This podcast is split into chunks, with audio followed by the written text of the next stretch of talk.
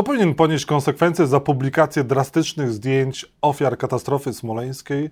Co powinna zrobić Unia Europejska, co powinny zrobić Stany Zjednoczone, co powinno zrobić NATO, żeby jak najszybciej zakończyć rosyjską agresję na Ukrainę? O tym innymi dzisiaj w programie Rzecz o Polityce. Jacek Nizinkiewicz, zapraszam.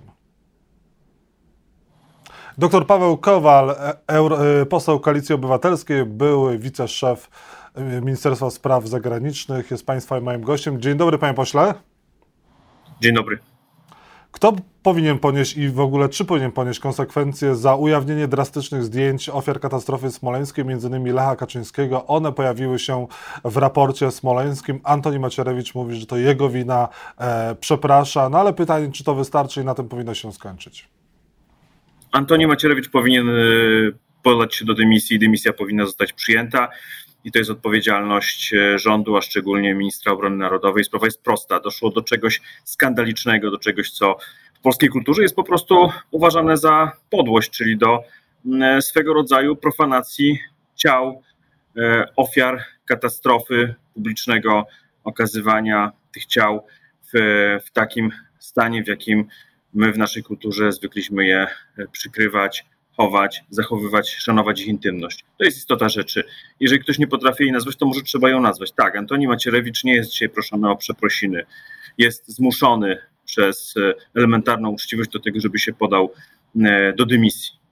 Za tę publikację, za, za polityczną zabawę różnymi wersjami katastrofy, za to, że przez ostatnie lata, mimo obietnic, które wielu ludzi wierzyło. Bo tu też chodzi o nadużycie wobec wielu Polaków, którzy wierzyli w to, że e, ta ekipa będzie w stanie umiędzynarodowić śledztwo, które jest prowadzone po katastrofie, że będzie w stanie poważnie postawić te kwestie na różnych międzynarodowych forach. Dzisiaj bilans jest taki. Jedyną osobą, która sensownie politycznie próbowała to, próbowała kwestię katastrofy postawić na jakimś forum międzynarodowym, to był Radosław Sikorski, który stawiał ją E, na Radzie Europejskiej. I mówię to, wtedy krytykowałem rząd e, ówczesny za to, że niezbyt, niezbyt mm, e, dynamicznie działa, a dzisiaj mówię to wyraźnie, że ostatnie lata to jest czas zawiedzionych nadziei, a na końcu publicznej profanacji ciał ofiar katastrofy, co w naszej kulturze jest niewybaczalne. Przypomnę tylko, że e, Antoni Macierewicz jest wiceprezesem Prawa i Sprawiedliwości, nie tylko posłem Prawa i Sprawiedliwości, zajmującym się badaniem przyczyny katastrofy smoleńskiej. E, I przypomnę, że 10 lat temu, kiedy doszło do wycieku zdjęć w internecie e, ofiar katastrofy smoleńskiej, właśnie szczątków ciał m.in. świętej pamięci prezydenta Lecha Kaczyńskiego, to Antoni Macierewicz złożył wtedy zawiadomienie do prokuratury i uważał, że popełniono przestępstwo, publikując tego typu zdjęcia i ci wszyscy, którzy to publikowali, jak również kolportowali, powinni zostać ukarani, ponieważ popełnili przestępstwo. No i pytanie, czy teraz Prawo i Sprawiedliwość i sam Macierewicz przyłoży tę samą miarę do samego siebie? To jest kwestia etyczna i to jest kwestia honoru. Antoni Macierewicz jest już długi czas w polityce i myślę, że zdaje sobie sprawę, że to nie chodzi o zwykłe przepraszam i ciągnięcie dalej mm, sporów i sporów z opozycją i używanie tematu katastrofy do podgrzewania sporów wewnątrz Polski, tylko to jest po prostu czas na honorowe zachowanie. Tyle i koniec, kropka. Jeżeli chodzi o kwestie mm, też motywów, do, które mogły kierować ujawnieniem e, tych zdjęć, pojawiają się informacje, że może chodziło o to, żeby pokazać szczątki tych ofiar, żeby też Polakom troszkę tę pamięć odświeżyć i pokazać e, tę drastyczność, do której mógłby być zdolny Putin, e, podobnie jak w przypadku Mariupolu czy Buczy i ewentualnie po to, żeby ten rozniecić przekonanie o, wśród Polaków o zamachu smoleńskim. Czy do tego stopnia cynicznie mogło grać Prawo i Sprawiedliwość, żeby to za przyzwoleniem również prezesa Jarosława Kaczyńskiego te zdjęcia były ujawnione? Panie redaktorze, już powiedziałem, doszło do takiego potraktowania ciał ofiar katastrofy, jakie nie mieści się w naszej kulturze. Do kompletnie subkulturowego zachowania w najgorszym tego słowa znaczeniu i doszło do podżegania do nowych kłótni w Polsce. I ja nie będę się tutaj bawił i wnikał w to, jakie kto miał motywy. Widzę, jakie są skutki i oceniam to jako polski polityk z punktu widzenia yy, zasad, w których zostałem wychowany. Powiem tylko jeszcze jedną rzecz, że e, dopiero po 24 godzinach zostały zdjęte te zdjęcia z serwerów e, MONU, mimo tego, że dziennikarze o tym alarmowali i pisali e, wcześniej, to nie, nie zostało to wszystko zdjęte od razu i można wciąż je znaleźć w internecie, ponieważ był czas na to, żeby ktoś mógł sobie je skopiować. Inna kwestia, panie pośle, czy wcześniejsze wybory są możliwe i gdyby miało do nich dojść, to opozycja się zgodzi na przyspieszenie wyborów i samo rozwiązanie Sejmu? Dzisiaj realnie nie ma motywu do tego, żeby robić wcześniejsze wybory. Dzisiaj trzeba się skupić na e, podstawowych sprawach dla funkcjonowania państwa i społeczeństwa, czyli walka z inflacją, walka z drożyzną, e, utrzymanie polskich firm, opieka nad e, wsparcie dla polskich firm rodzinnych, ochrona całej Polski, społeczeństwa, które wzięło na siebie ogromny wysiłek przed skutkami dużej fali uchodźców, może być jeszcze większa. I najważniejsza sprawa w polityce międzynarodowej zatrzymanie Putina naprawdę w każdej z tych spraw jest dużo do zrobienia i dziwię się, że w głowach e, obozu rządowego ciągle chodzi po głowie gdzieś to jakieś złoto, które oni chcieliby zarobić na wojnie. Naprawdę, na niejednej wojnie zarobiono dużo złota, ale nie znam takiej wojny, e, gdzie to złoto potem przyniosło jakieś e, pozytywne efekty. To każdego, kto myśli o zarobieniu czegoś na tej wojnie i na tym zamieszaniu, które wywołał Putin, ostrzegam, że go to potem będzie palić. To złoto pali, naprawdę. Więc niech się wszyscy skupią na tym, na czym potrzeba. My o to apelujemy od dłuższego czasu. Trzeba zatrzymać podwyżki, podwyżki rat kredytowych. To jest kluczowa kwestia. My nie, jest, my nie żyjemy w bogatym państwie. My żyjemy w państwie, gdzie cała klasa średnia kupiła sobie mieszkania i domy na kredyt i nie zarabia tyle, co prezes Glapiński. Czy jeszcze komuś, jak to można jeszcze komuś prościej wytłumaczyć?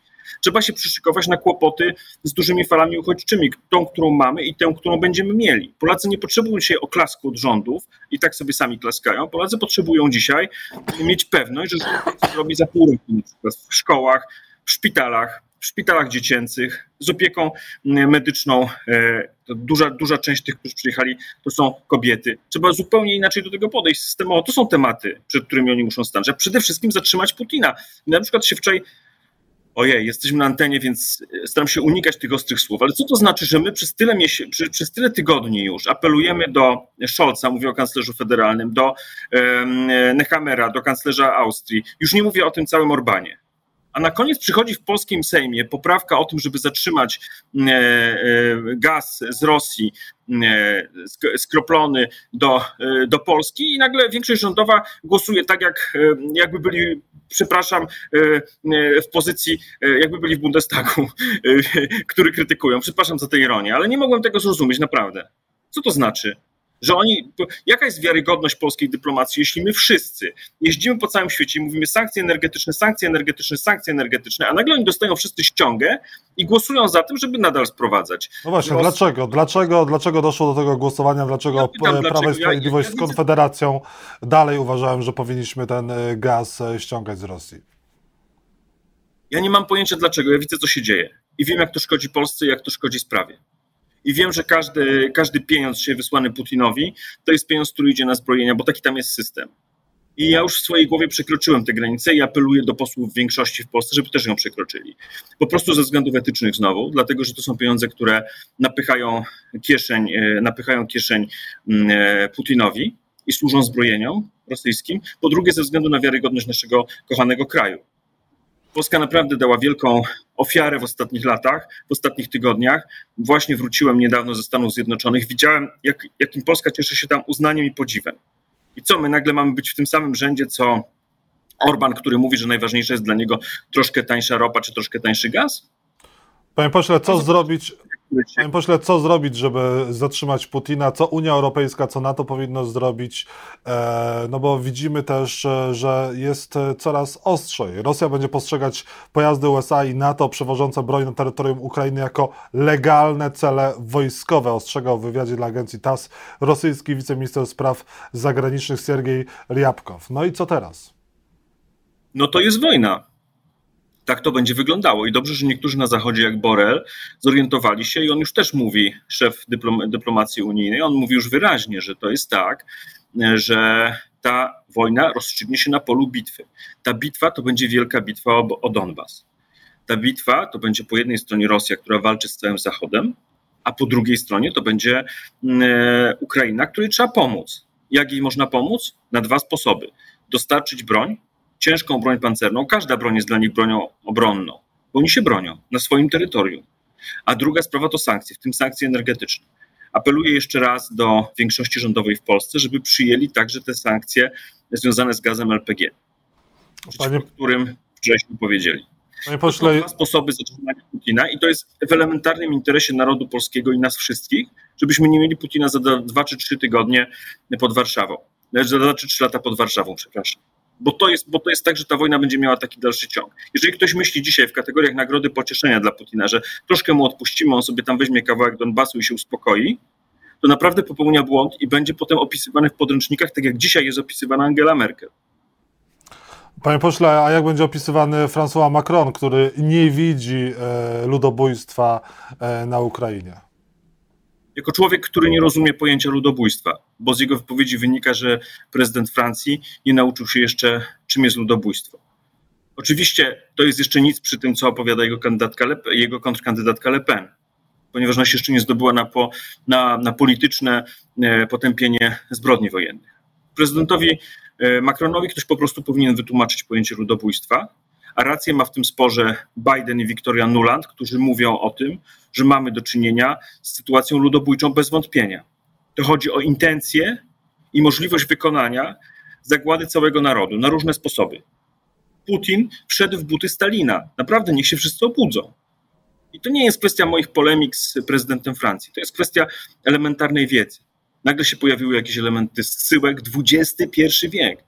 Mamy zsyłki. Nagle się pojawiło porywanie dzieci i przekazywanie ich do rodzin e, rosyjskich, wbrew ich woli, przede wszystkim woli ich rodzin.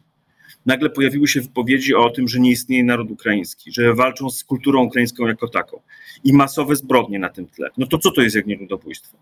No może NATO powinno się za, może NATO powinno się bardziej y, zaangażować również zbrojnie, militarnie. Żyjemy w czasach, gdzie na szczęście jest opinia publiczna, są media społecznościowe i tego się nie da schować. Jeżeli dzisiaj ktoś e, kalkuluje, że coś zarobi, dzisiaj słyszałem jednego z członków rządu, co było absolutnie żenujące, nie wymienię jego nazwiska w porannej audycji, który mm, opowiadał coś o, o tym, że w interesie Polski jest, żeby ten gaz LPG z Rosji coś tam był tańszy. Nie wiedzą, co mówią, naprawdę. Niech się przyjrzą temu, co robi Putin, zastanawiam się, czy w, w ustach w ogóle polskiego polityka powinna, po, powinna paść taka teza, że warto dzisiaj coś tam taniej kupić, dopóki tam jeszcze ludzie giną na Ukrainie. Ile ta, ile ta wojna potrwa według Pana? W zależności od tego, jak podejdzie do tematu Zachód, czyli czy będzie w stanie poważnie, czy będzie w stanie poważnie dozbroić Ukraińców. Ukraińcy potrzebują bardzo dużo tej broni. To nie jest tak, że Ukraina wygrała. Ta, ta wojna naprawdę rozegra się na polu bitwy. Yy, no i to zależy też od tempa działania to, co wynika z rozmów z politykami, także z Polski, tempo tutaj także się liczy. Dwa elementy. Broń i dostarczenie w ciągu kilku tygodni. Rosjanie się już przygrupowują. To będzie wielka, krwawa bitwa, trudniejsza dla Ukraińców, co mówię od razu, niż y, to, co było dotychczas. Z różnych względów, także ze względów na polityczny charakter sytuacji w Donbasie. Ale ta wojna będzie, ta bitwa będzie dotyczyła całej wojny, a ta wojna dotyczy e, losów Polski i nikt nie ma, nie ma się co bać Putina. No Putin jest e, w trudnej sytuacji, on będzie straszył. Ale sam wybrał ten los. Myśmy mu jako Zachód go nie wybierali, ale żadnych złudzeń. Ta, ta, wojna, którą on wydał, to nie jest wojna wydana Ukrainie, to jest wojna wydana nam wszystkim. Wystarczy posłuchać Karaganowa mm, i innych propagandzistów Putina, a także samego Putina. To chyba nie ma żadnych złudzeń. Ciągle tam się mu coś kojarzy z Polską. To są niebezpieczne skojarzenia, bardzo niebezpieczne. Paweł Kowal, poseł Koalicji Obywatelskiej, był wiceszef e, Ministerstwa Spraw Zagranicznych w pierwszym rządzie Prawa i Sprawiedliwości, był Państwa i moim gościem. Bardzo dziękuję za rozmowę. Dziękuję bardzo.